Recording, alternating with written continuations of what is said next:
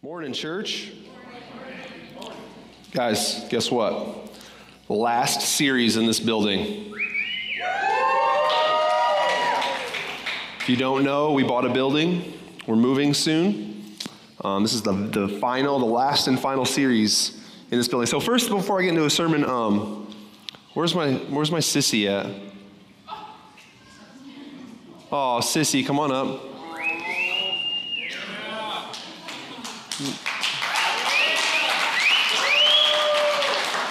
So, listen.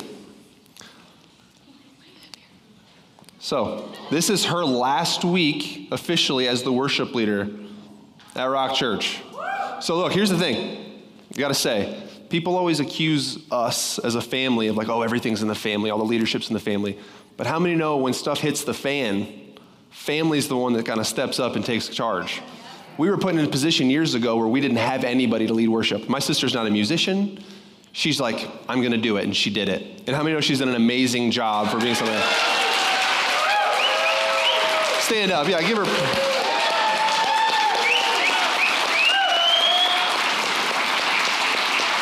Listen, it's not it's not an easy job. It's just not not just about music. It's about leading people. And people are awful sometimes. So she had to I mean go through that for basically zero money. I mean, it's a ton of time. So we just thank you and we honor you and thanks so much. Thank Love you. Um, and a cool little story about that. So Sam, if you don't know Sam, it's up here a lot. Oddly enough, he's been out of town for like a month with weddings and weird stuff, but he actually goes to church here. But anyway, we, we hired him as the worship leader, but as this transition happens, there's so much that needed to be done with this new church. And my sister has zero AV sound background. And that's literally what Sam did is he traveled the world or the country basically with bands that are a big deal. So he has all that experience. It's been a huge blessing to have him come on. So we're super excited. Now, everybody back up. Let's get, I'm going to read the word. Turn to it. I'll just read it right here. So 2 Timothy 3 14 through chapter 4, verse 3.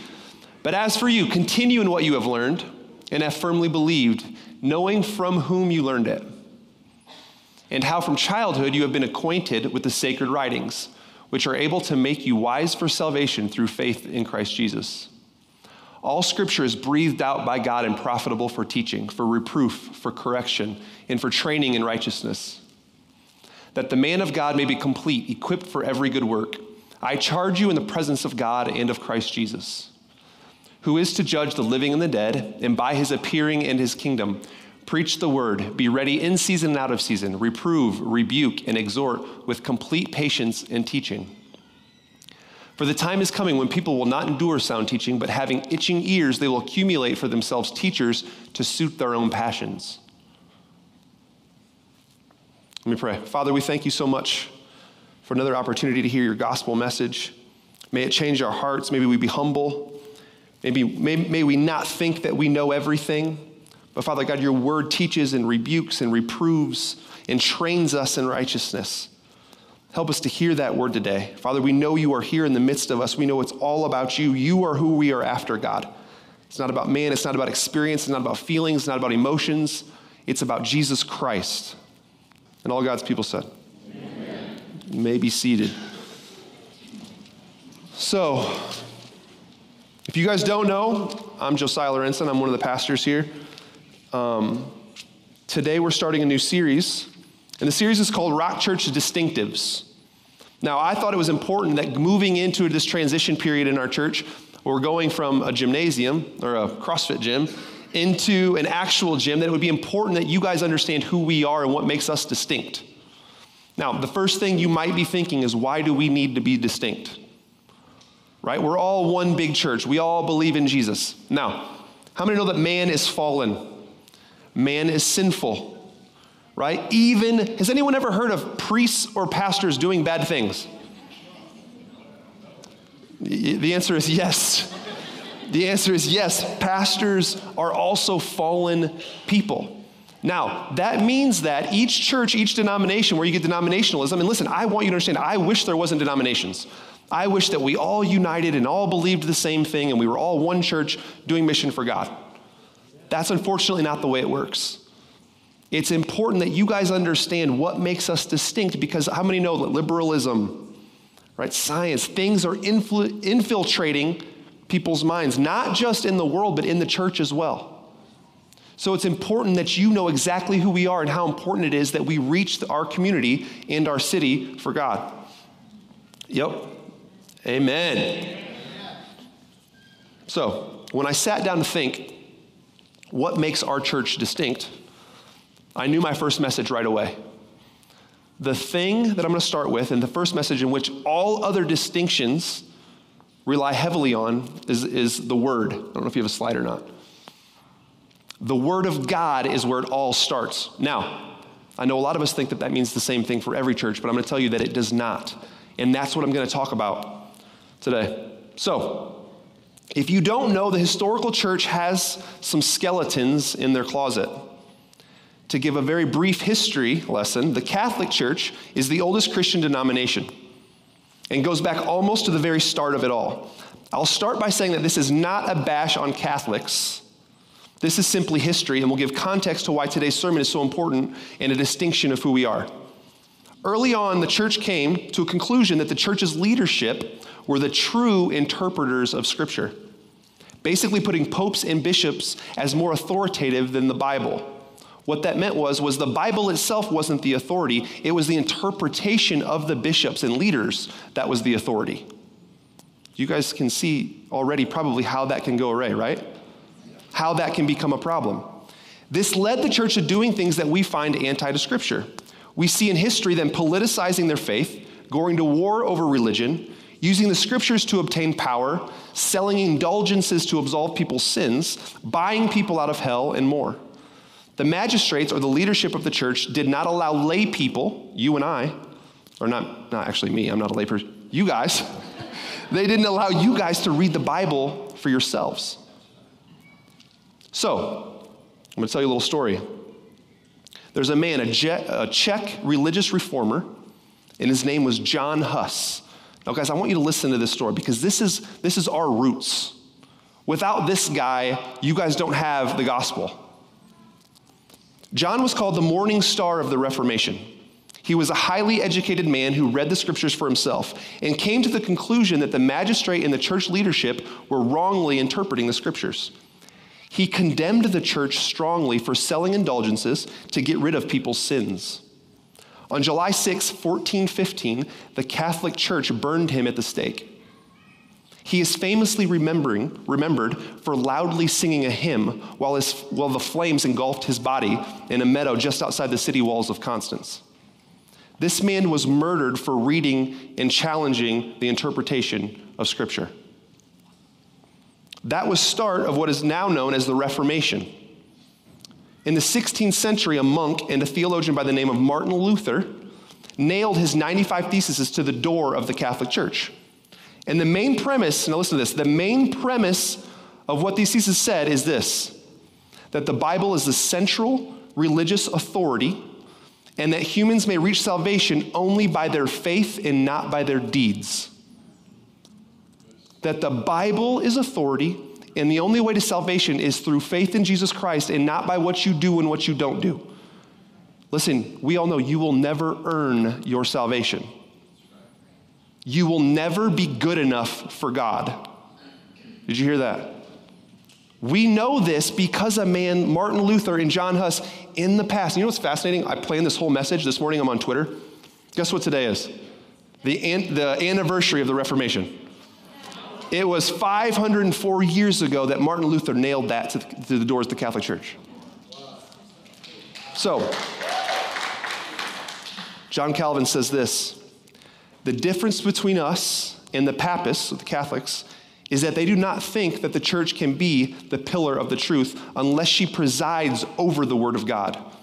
We, on the other hand, assert that it is because she reverently subjects herself to the Word of God that the truth is preserved by her and passed on to others by her hands. We are a church, right? We subject ourselves. The Word of God is over me, it's over dad, it's over our elders. The buck stops at the Word of God. It is so important that we understand how important this is. You and I don't have the free gift of grace and the truth of the gospel message without Martin Luther's work. There is no person who is not fallen in need of grace. There is no pope or pastor who gets it all right. There is nothing that reigns more supreme in authority to us Christians and to Rock Church than Jesus and the Word of God. The problem is, we still struggle for a battle of what authority is to this day. In fact, we still battle in our own hearts, individually, about what is authority or who is authority. We read stories about this kind of stuff and think to ourselves, that seems obvious. Clearly, the Catholics were wrong. We would never do something like that. I'm going to challenge that a little bit today. In every one of us, and in you and in I, there's still a battle for authority. That's why it's so important that you hold on to doctrine, because your actions will often uh, be different than what you say you believe. Now, I'm going to go through a few things that have that fight for authority in our lives over the Word of God. The first one is this Feelings. I talk about this one a lot. Feelings often have authority over the Word of God in our individual lives. It's almost every week that our feelings drive us to make them authority rather than the Word of God. We were talking about our relationships in, uh, with our spouses and Men of Valor last week.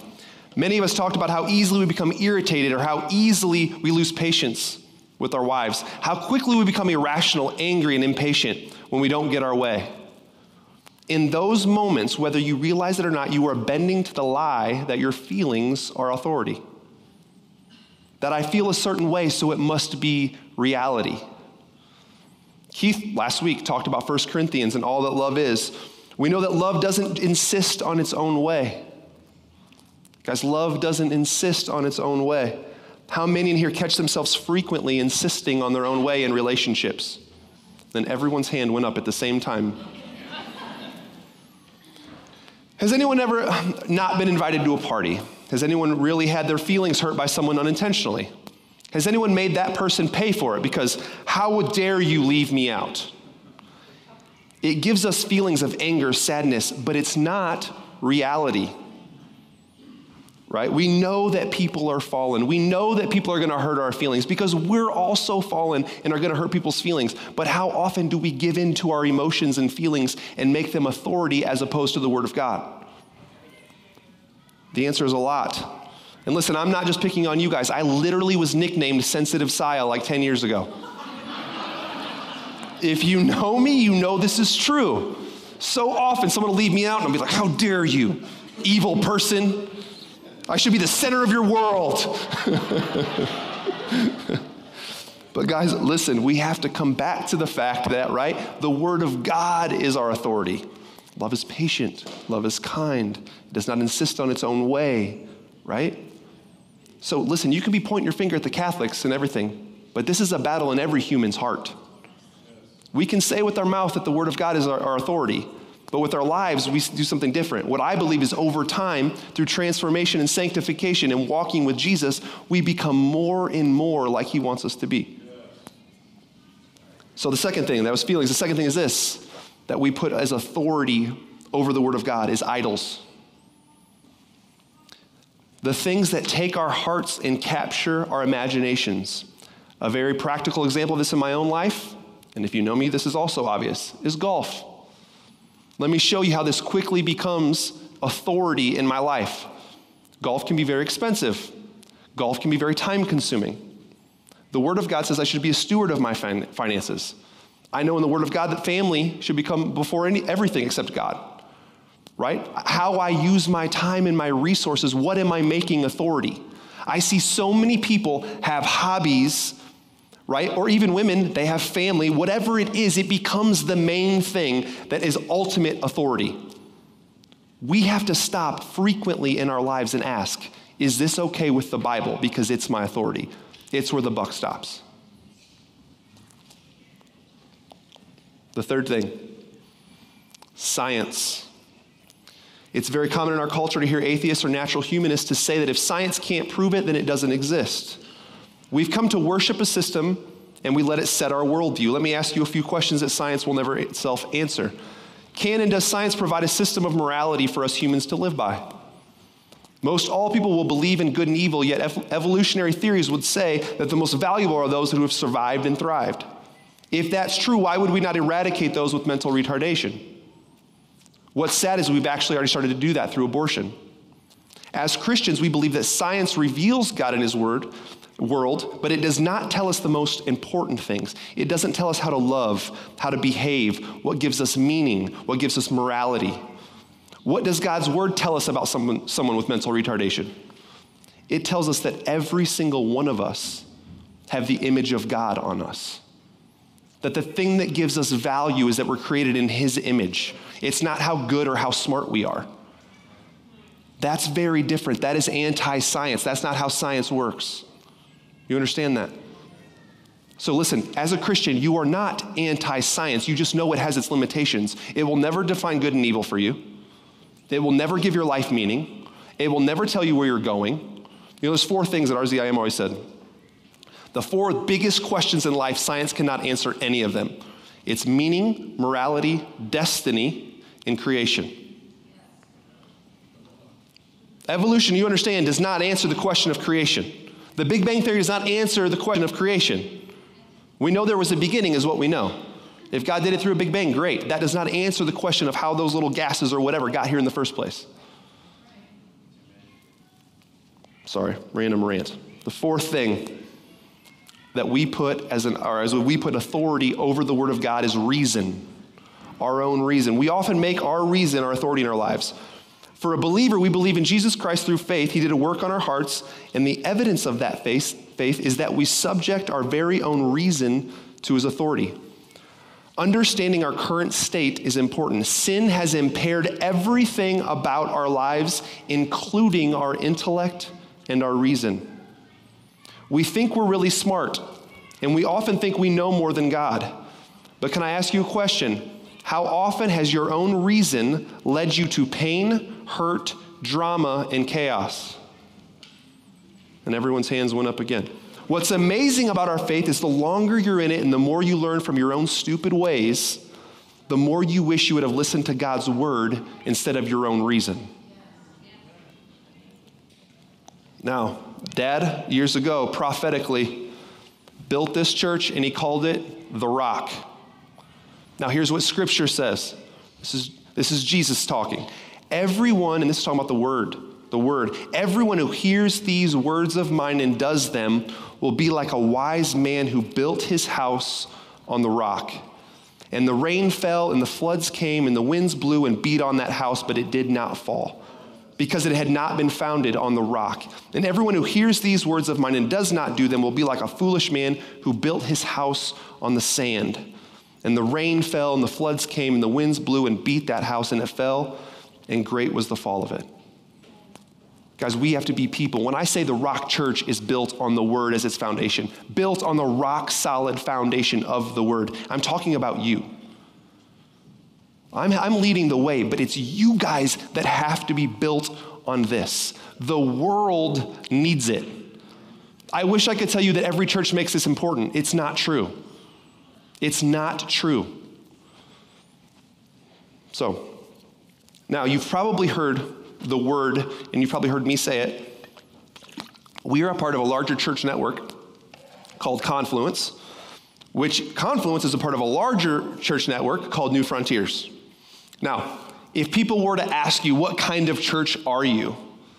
The question is, and I don't like labels and titles, but this is the most accurate, it will make the most sense.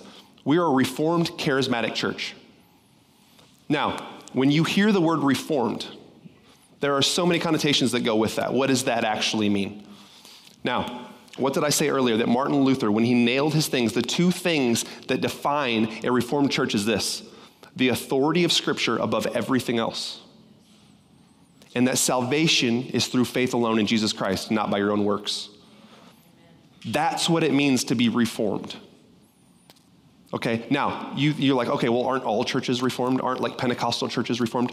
No, because we don't put experience, we don't put things like speaking in tongues and, and uh, Holy Ghost experiences above the Word of God. It's not what defines a good church service for us. If you come in here and feel awful one day, really monotone and just sitting there and whatever, but you got the gospel in your heart, that does so much more than you up here going crazy and shaking for Jesus. The Word of God has supreme authority over us as a church, and that's what makes us reformed. Now, a little thing that came out of the Reformation, there's called five solas. The one I want to talk about today, the word being authority, is one called sola scriptura. It means this by scripture alone. Now, there's three things that a guy named Martin Ford came up with that really break down and help us understand what this doctrine actually means. And this is a doctrine our church stands on, and I want you to know it. Number one is sola scriptura meant that scripture alone was the supreme authority over the church. This means that neither me, nor dad, nor any elder, nor anyone or anything else has primary authority over you. It doesn't mean that we don't use reason and logic, but it means that scripture is where the buck stops. It is authority over every decision we make. Nothing we do is to be done without first asking the question, what does the word say? Number two, sola scriptura means scripture is sufficient. There have been many churches throughout history that, through, through, that thought the scriptures needed supplemented with other things such as traditions, icons, experiences. We believe the scriptures alone are sufficient to tell us what we need for salvation. John 20, 30, mm, 31 says this Now Jesus did many other signs in the presence of his disciples, which are not written in this book. But these are written so that you may believe that Jesus is the Christ, the Son of God, and that by believing you may have life in his name. The third thing that Sola Scriptura says is this Sola Scriptura, Scripture is clear, clarity. We believe that the scriptures are sufficiently clear for anyone to read, anyone to read and understand the way to salvation. This doesn't mean that it's perfectly clear on every issue, but it's perfectly clear on the ultimate things, the things that matter most and the things that are eternal. There's a common argument I hear a lot. Well, that's just your interpretation. Or everyone has their own interpretation. Let's look at the scripture. Guys, that, let me just say, that's not true. That is a common thing that most people that say that, oh, that's just your interpretation, are wanting to believe in something that's anti scriptural. That's what I found. You hear things in, in modern day, things about to the scriptures that a guy and a guy can get married. It's just not there. I know your feelings. I know some of us may have loved ones that are same sex attracted and whatever. I understand that. I, it's a miserable, fallen world. But I don't get to put my feelings and read into Scripture what's not there. John 1 1 says this In the beginning was the Word, and the Word was with God, and the Word was God. He was the beginning with God. And later in verse 14, and the Word became flesh and dwelt among us. And we have seen his glory as the only Son from the Father, full of grace and truth. This word is a literal representation of Jesus Christ himself from Genesis to Revelation. Jesus in his word is our authority. My job as a pastor, pastor is to get people to the word of God to help Christians crave his word and abide in it. By doing so, you are abiding in the very person of Jesus. When I get up here every week, I don't pray that I would get my opinion across to you guys. I pray that I would properly interpret and preach his word as it's the power to salvation for all of us. Now, let's get into our scripture a little bit. So, 2 Timothy 3, verses 14 and 15 says this But as for you, continue in what you have learned and firmly believed, knowing from whom you learned it and how from childhood you have been acquainted with the sacred writings, which are able to make you wise for salvation through faith in Christ Jesus.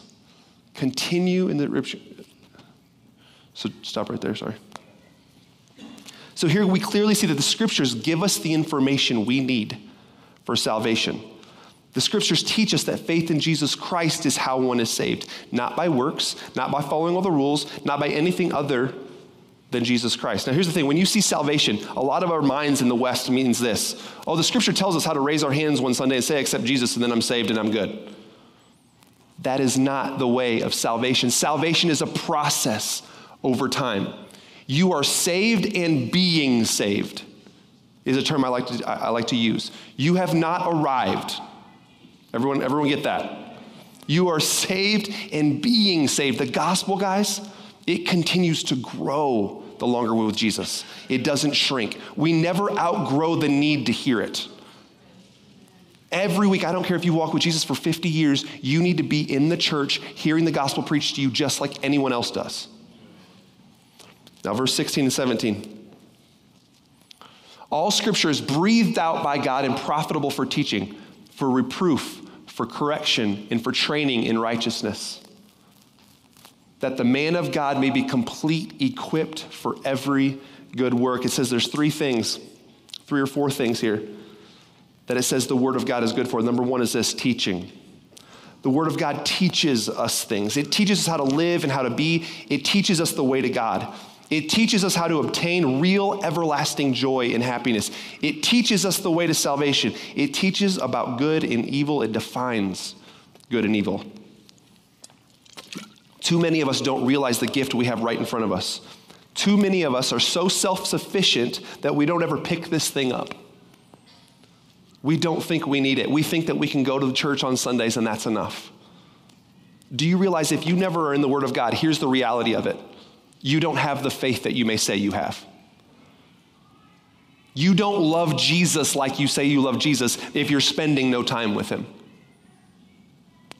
And all of a sudden it gets really quiet. Guys, that's the reality of our, our, our state. That's where we are. And listen, I'm not here to condemn you and say you're going to hell. I'm saying you need to be real with God about where you're at. Don't be preaching, I love you, I love you, oh God, oh God, and spend no time with Him. You need to start asking God, God, I need to be in love with you because guess what? I'm not. I'm in love with the things of the world. What captures my imagination? What captures my heart? Because it's not you, it's other things.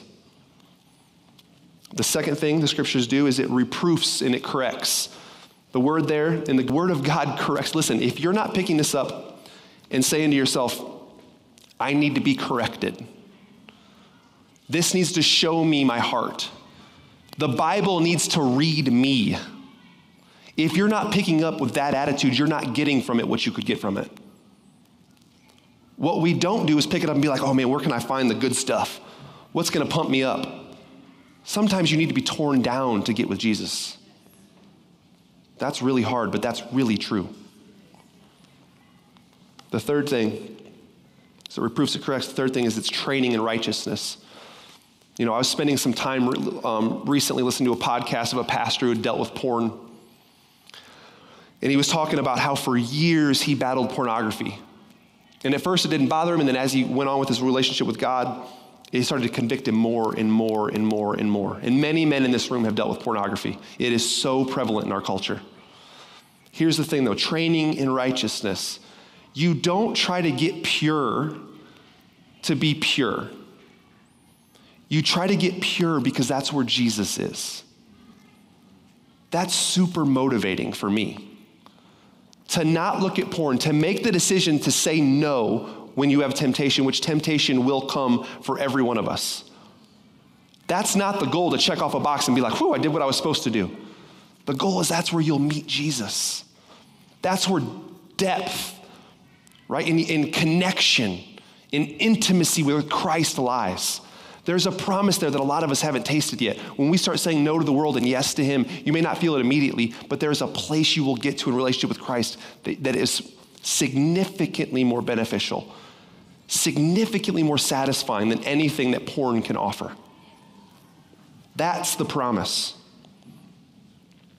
At the end of 17, he says that man, or that, that the man of God may be complete, equipped for every good work. We were talking in Men of Valor this week about how a lot of men, you know, we have identity, we want to be leaders, we want to do great things.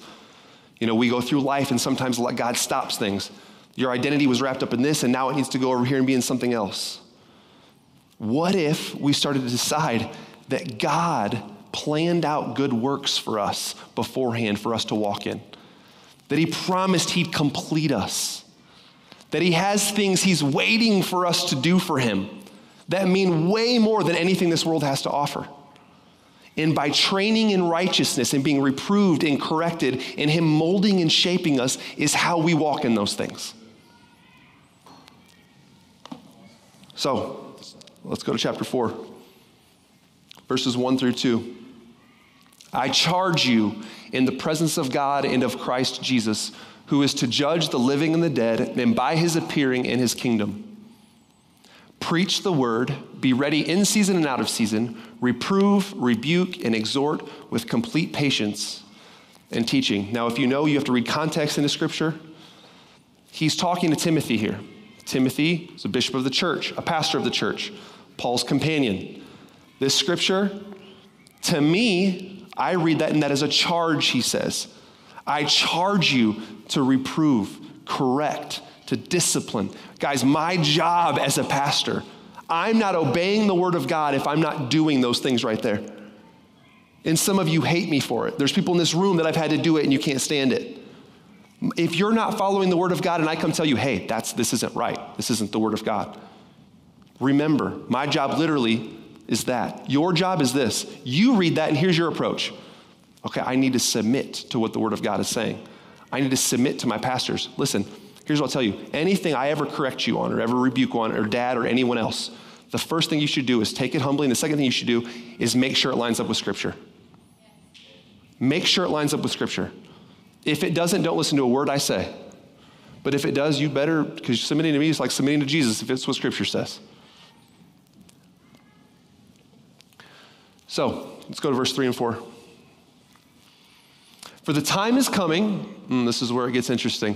For the time is coming when people will not endure sound teaching, but having itching ears, they will accumulate for themselves teachers to suit their own passions. Leave it right there. I'm going to read that again. For the time is coming when people will not even endure sound teaching. But having itching ears, they will accumulate for themselves teachers to suit their own passions. There are so many famous pastors on TV right now, and people sitting at home on Sunday morning listening to their favorite pastors because it pumps them up and makes them feel really good. You know what they're not doing? They didn't get up, do the hard thing, come to church to listen to me tell them that they need to be rebuked. They're itching ears, they're chasing what they want to chase. They're not chasing Jesus.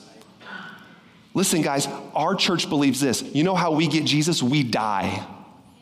We die to ourselves. That's how you get Jesus. And listen, I'm dying right alongside of you. I don't just listen to the pastors that make me feel really good, that tell me I'm gonna get wealthy and tell me that I'm gonna get healed. And uh, listen, I didn't say any of that was bad. That's not what we're chasing. We're chasing Jesus. If he decides to make me rich, praise God. If he decides to heal me, I praise God. All glory to him. But it's him that we're after. Next verse. And they will turn away from listening to the truth and wander off into myths. Wander off into myths. You know, I wasn't going to talk about this, but I'm going to. There's myths from pastors, there's myths of different doctrines there's political myths. There's two things attacking the church right now that is attacking evangelicalism in our country right now. Two things. Number one is liberalism. When I say that term, that doesn't mean that everything on the left is evil. That's not what I'm saying. I'm saying people are going away from the orthodox view of Scripture, from what we're talking about, making an authority, and they're reading things in there to fit with the liberal agenda today. And the second thing is political idolatry. Political idolatry. Stop worshiping politics. I don't care what side of the aisle you're on, stop. It's changing you. You are being formed by what you read. You are being formed by Fox News and CNN and all of your favorite people. We are not, there is not a politician that's going to save this world. The only politician saving this world is Jesus Christ.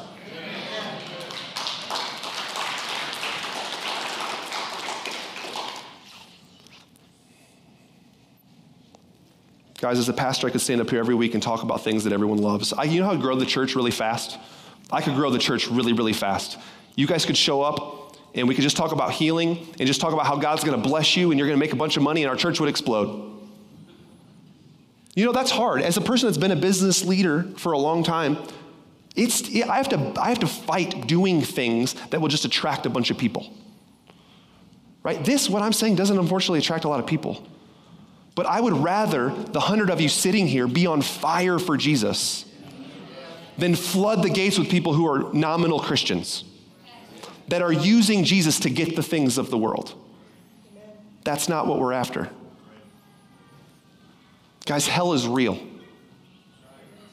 Hell is real. Now, if you don't believe God's a loving God, listen, I, judgment and the wrath of God is love.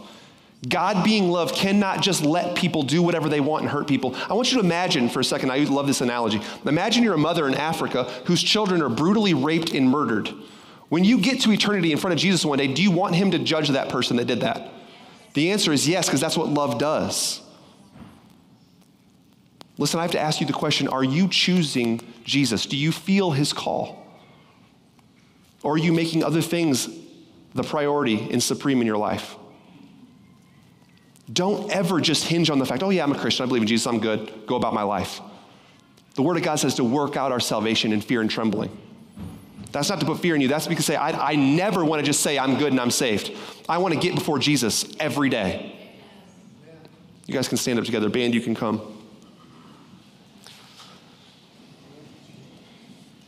Guys, there's always been a fight. It's been since the beginning of time.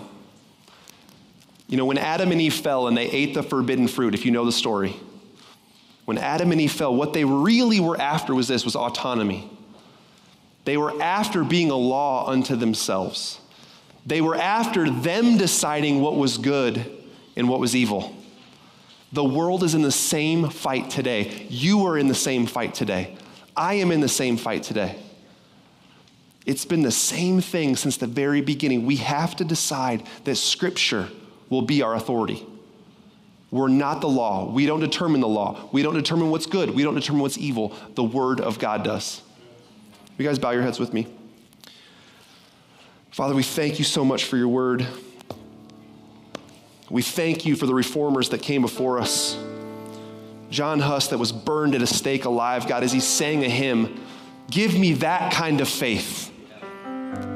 Give all of us that kind of faith because that kind of faith is what changes the city, Father. God, we're moving from this building, but God, it's not about buildings. It's about nothing else than getting people this word, the getting Jesus to people. We don't care what culture says. We don't care what they say is right or true or just. We know it's right in front of us in this word of God. God, would you empower your people? Father, if there's anyone in this room that hasn't accepted you, I pray that they get with you today. That they get with you today and they say, God, I, I want to be saved, and I know it's through your Son. God, I want to believe. I know you have more for me than what this world has to offer. God, we thank you for today. And all God's people said,